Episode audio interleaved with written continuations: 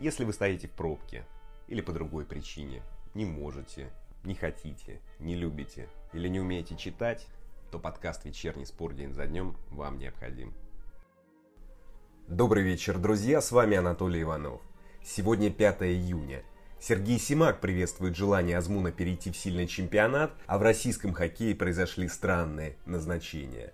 Но об этом позже. Сперва традиционный экскурс в историю. 5 июня 754 года немецкие язычники убили христианского проповедника Бонифация, который не раз пытался обратить этих ребят в христианство. Друзья, наверняка была провокация, ведь даже дети знают, что немецкие язычники 8 века были интеллигентными и воспитанными людьми. А вообще 5 июня не самый безопасный день для христиан, ведь ровно через 701 год после убийства Бонифация в Париже убили священника при ограблении. В этом обвинили поэта Франсуа Вийона. Его пытали, заточили в темницу, а потом выгнали из города. Еще 5 июня – это памятная дата в истории российской медицины. В этот день в 1881 основали Русское хирургическое общество имени Пирогова. 5 июня 40-го в Канаде запретили фашистскую и коммунистическую деятельность. А что спорт? 5 июня 99-го сборная России по футболу сыграла один из ярчайших матчей в истории, обыграв на выезде Францию. Александр Панов забил два мяча, а еще один забил Валерий Карпин. Но это не помогло выйти на Евро. Позже случилась чудовищная ошибка Филимонова в матче с Украиной. А Панов сыграл два лучших матча в карьере за неделю. 26 мая он сделал дубль ворота «Динамо» в финале Кубка России, а 5 дубль Бортезу. Друзья, чуть не забыл важное объявление. Сегодняшний подкаст последний до 22 июня. Ухожу в отпуск. Ну ладно, вот что будет в этом выпуске. «Зенит» хочет продлить контракт с Жирковым. Николич якобы хочет пригласить в «Локомотив» Яветича. Проведение матчей РПЛ со зрителями не является обязательным, заявил Дюков. Тамбов, возможно, навсегда переедет в Нижний Новгород. Трансферное окно в России откроют 26 июля. Сергей Симак приветствует желание Азмуна перейти в сильный чемпионат. Что происходит с трансфером в Наполе? Разговор со скаутом Калери Алексом Великих. Странные назначения в российском хоккее. Мнение журналиста Александра Макарова. Начнем. Руководство «Зенита» хочет продлить контракт с Юрием Жирковым на сезон, сообщили в чемпионате. Геннадий Орлов заявил о том, что 36-летний Жирков также заинтересован в продлении соглашения – но у защитника есть и другие предложения. Что ж, это правильный шаг со стороны руководства «Зенита». Жирков принесет еще много пользы. Его каждый год отправляют на пенсию, он все играет, играет и играет. И играет славно. Тому же «Зенит» может использовать интересный тактический ход, друзья. В песке, который сыпется из Жиркова, могут застревать соперники. И прогнозирую, что Ширков еще покажет себя на чемпионате мира 1934 года. Да и вообще Жирков продолжит пинать мяч, развивая тучи пыли, когда «Газпром-арена» превратится в развалины от старости. Жирков не обратит на это внимания. Идем дальше. Марко Николич хочет пригласить Стефана Евитича в «Локомотив». Так пишут сербских СМИ, не уточняя, идет ли речь про аренду или трансфер. 30-летний черногорский нападающий в этом сезоне забил два мяча в 9 матчах Лиги 1 за Монако. Друзья, это очень похоже на вброс, ведь Николич еще толком с командой не познакомился, а тут якобы уже планируют трансферы. Да и зарплата у Юветича не маленькая, мягко говоря. А у Локомотива новые экономические реалии, уж простите за такой эфемизм. Так почему много новостей про Локомотив, назначения и трансферы? Возможно, они симулируют бурную деятельность в надежде, что скандалы и расставания с Юрием Палычем отойдут на второй план. Но нет, об этом не забудут, даже если Локомотив попытается купить Месси. Идем дальше. Проведение матча РПЛ со зрителями не является обязательным, заявил глава РФС Александр Дюков. Он сказал на заседании коллегии Минспорта. Регламент содержит четкие протоколы действий в каждой ситуации, какой алгоритм действий при обнаружении коронавируса и так далее – что касается допуска зрителей в размере 10% от вместимости стадиона, это накладывает дополнительную ответственность на всех участников процесса. Но это будет сделано только при выполнении всех пунктов регламента и выполнении всех регламентов Роспотребнадзора, исходя из конкретной обстановки в регионе. Проведение матча со зрителями не является обязательным. Будет ли это реализовано, будет зависеть от состояния в регионе, сказал Дюков. Друзья, футбол без зрителей это как спектакль в пустом зале. Но сомневаюсь, что допуск даже 10% это хорошая идея. Ведь достаточно одного. Конечно, в РФС говорят про четкие протоколы, а какие они еще могут быть, нечеткие? Но это ладно, но это все равно риск. Странно, что на него готовы идти.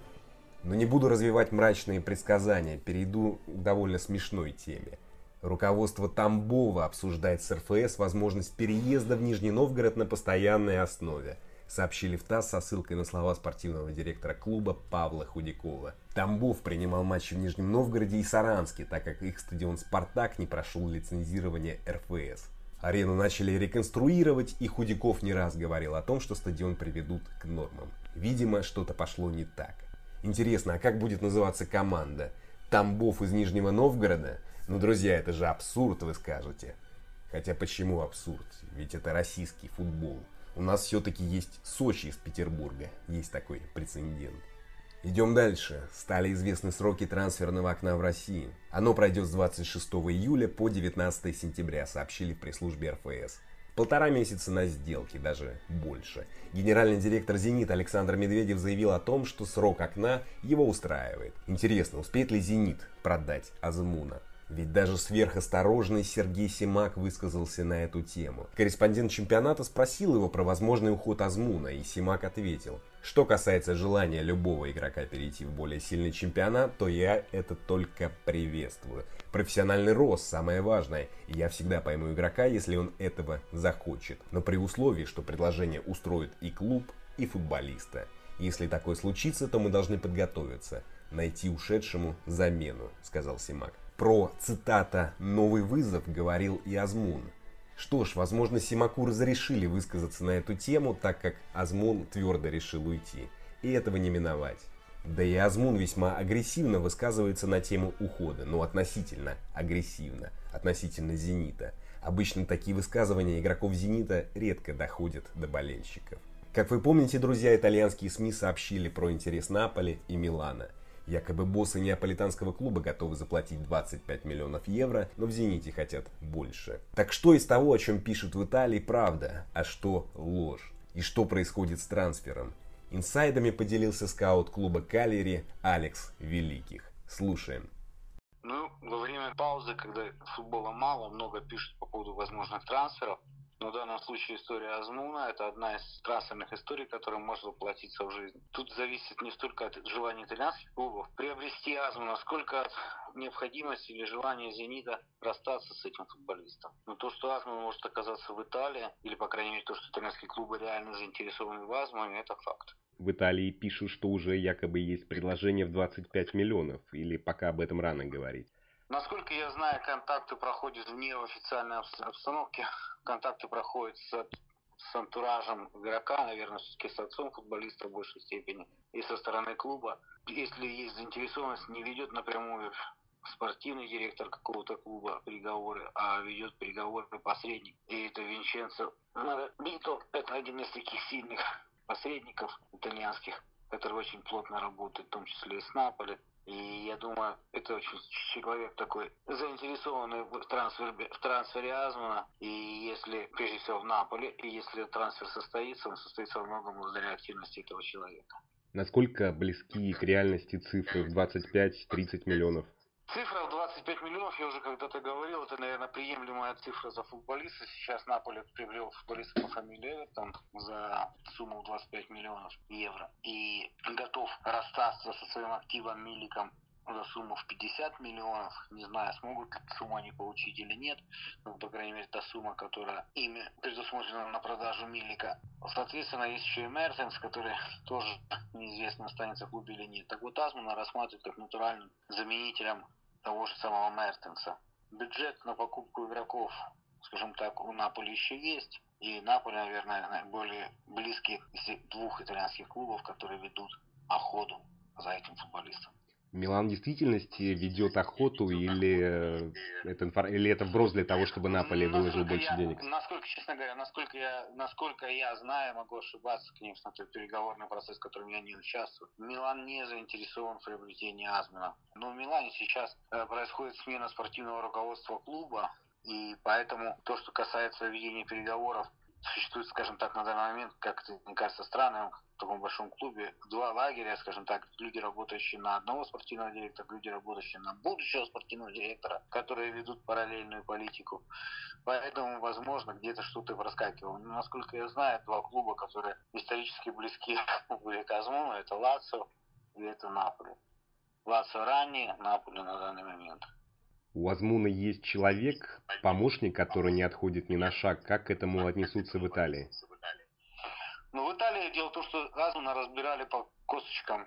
Из того, что выделяли Азмуна, Азмуна выделяли, кроме его технической оснащенности, скорости, умения, способности атаковать глубину поля. Отмечали его детское увлечение волейболом, которое, как они предполагают, дает возможность ему играть на втором этаже. А также выделяют большую роль, кто играет отец футболисте и, скажем так, его патриархальное воспитание. Также обращают внимание на то, что Азман с их точки зрения, человек, которым идеал, которого, или пока не футболист, на которого он опирается, это Ибраимович, ссылаясь в том числе на инстаграм Азмана, который он сделал по аналогии Я Ибра, Я Азман, вроде бы так называется. Также определили хорошо, что Азман это футболист, который может пойти на конфликт, и вспомнили его конфликт, по 18 года со сборной, со сборной Ирана, в которой он участвовал. Отмечают эти моменты, как бы психологический портрет составили, но при всех своих вот таких вот моментах определенных рисков, которые могут получить клубы, приобретая этого футболиста, отмечаются его несомненные качества. А качество это его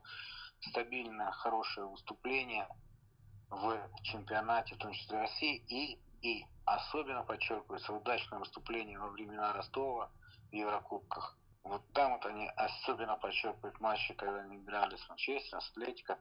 И вот, э, скажем так, и прогресс сейчас, на момент в «Зените», эти вот факторы переубеждают, возможно, некоторых скептиков, которые рассматривали бы психологический портрет Азмана таким, который был рискованным для покупки футболиста. Последний вопрос. Ваш прогноз, договорятся ли «Зенит» и кто-то из итальянских клубов? Азмун переедет в серию А этим летом? Самая большая проблема, с моей точки зрения, это проблема убедить руководство «Зенита» о том, что Азмуна нужно продать. Дело в том, что если бы футболист находился бы в другом клубе, не в «Зените», то, наверное, продажа была бы более возможна. Но «Зенит», который готовится к выступлению в Лиге чемпионов, «Зенит», который впереди не обладает большим набором нападающих, он нуждается в Азмане сейчас, на данный момент. Да и я, как всегда, лично мое мнение, считаю, что Азману как минимум 6 месяцев можно подождать, по крайней мере, поучаствовать с «Зенитом» в Лиге Чемпионов. И, и таким образом и себе цену прибавить, и показать еще больше витрину для своей, своей зарплаты в будущем. Спасибо Алексу. Что ж, возможно, скоро миллионы иранских подписчиков «Зенита» перекочуют в соцсети Наполи. А теперь перехожу к российскому хоккею. Там интересные перестановки. Валерий Брагин сменил Алексея Кудашова на поста главного тренера СКА и сборной России. А Игорь Ларионов, человек без опыта работы главным тренером, возглавил молодежку сборной России. Что это значит? Об этом я спросил у коллеги Александра Макарова. Слушаем. Саш, привет. Привет. Хочу у тебя узнать твое мнение про изменения в российском хоккее. Вот один без опыта самостоятельной работы, второй будет совмещать работу в СКА и в сборной России. Довольно странное назначение, или я не прав? Да, я с тобой, пожалуй, соглашусь, потому что мне эта картина виделась все-таки иначе. А, я предполагал, что Брагин рано или поздно станет главным тренером сборной России – но мне виделось его назначение э, все-таки раньше, сразу после молодежной сборной, после нескольких лет, э, ну, скажем так, неудач, когда сборная э, молодежная добивалась результата в виде серебряных или бронзовых медалей, но не становилась чемпионом мира. Все-таки, мне кажется, должна быть вертикаль, когда Брагин должен был сразу пойти в сборную взрослую, но он сначала пошел в СКА, прошло, прошло меньше полугода, его теперь назначают в сборную. Но что же касается Ларионова, то действительно это еще более, скажем так, сомнительное решение, потому что это, безусловно, очень крутой хоккеист в прошлом, просто Игорь Николаевич там выиграл все, что можно, вопросов к этому нет. Но по окончании карьеры он был э, каким-то менеджер, менеджером по операциям СКА, он был комментатором, он был э, агентом, но тренерской деятельностью он не занимался. Возможно, в руководстве российского хоккея считают, что вот этот игровой опыт, он позволит Ларионову добиться результата на молодежном уровне. Возможно, там считают, что э, парням и так э, просто надо какие-то насущные вещи сказать, и они шашки на голову побегут вперед и всех порвут.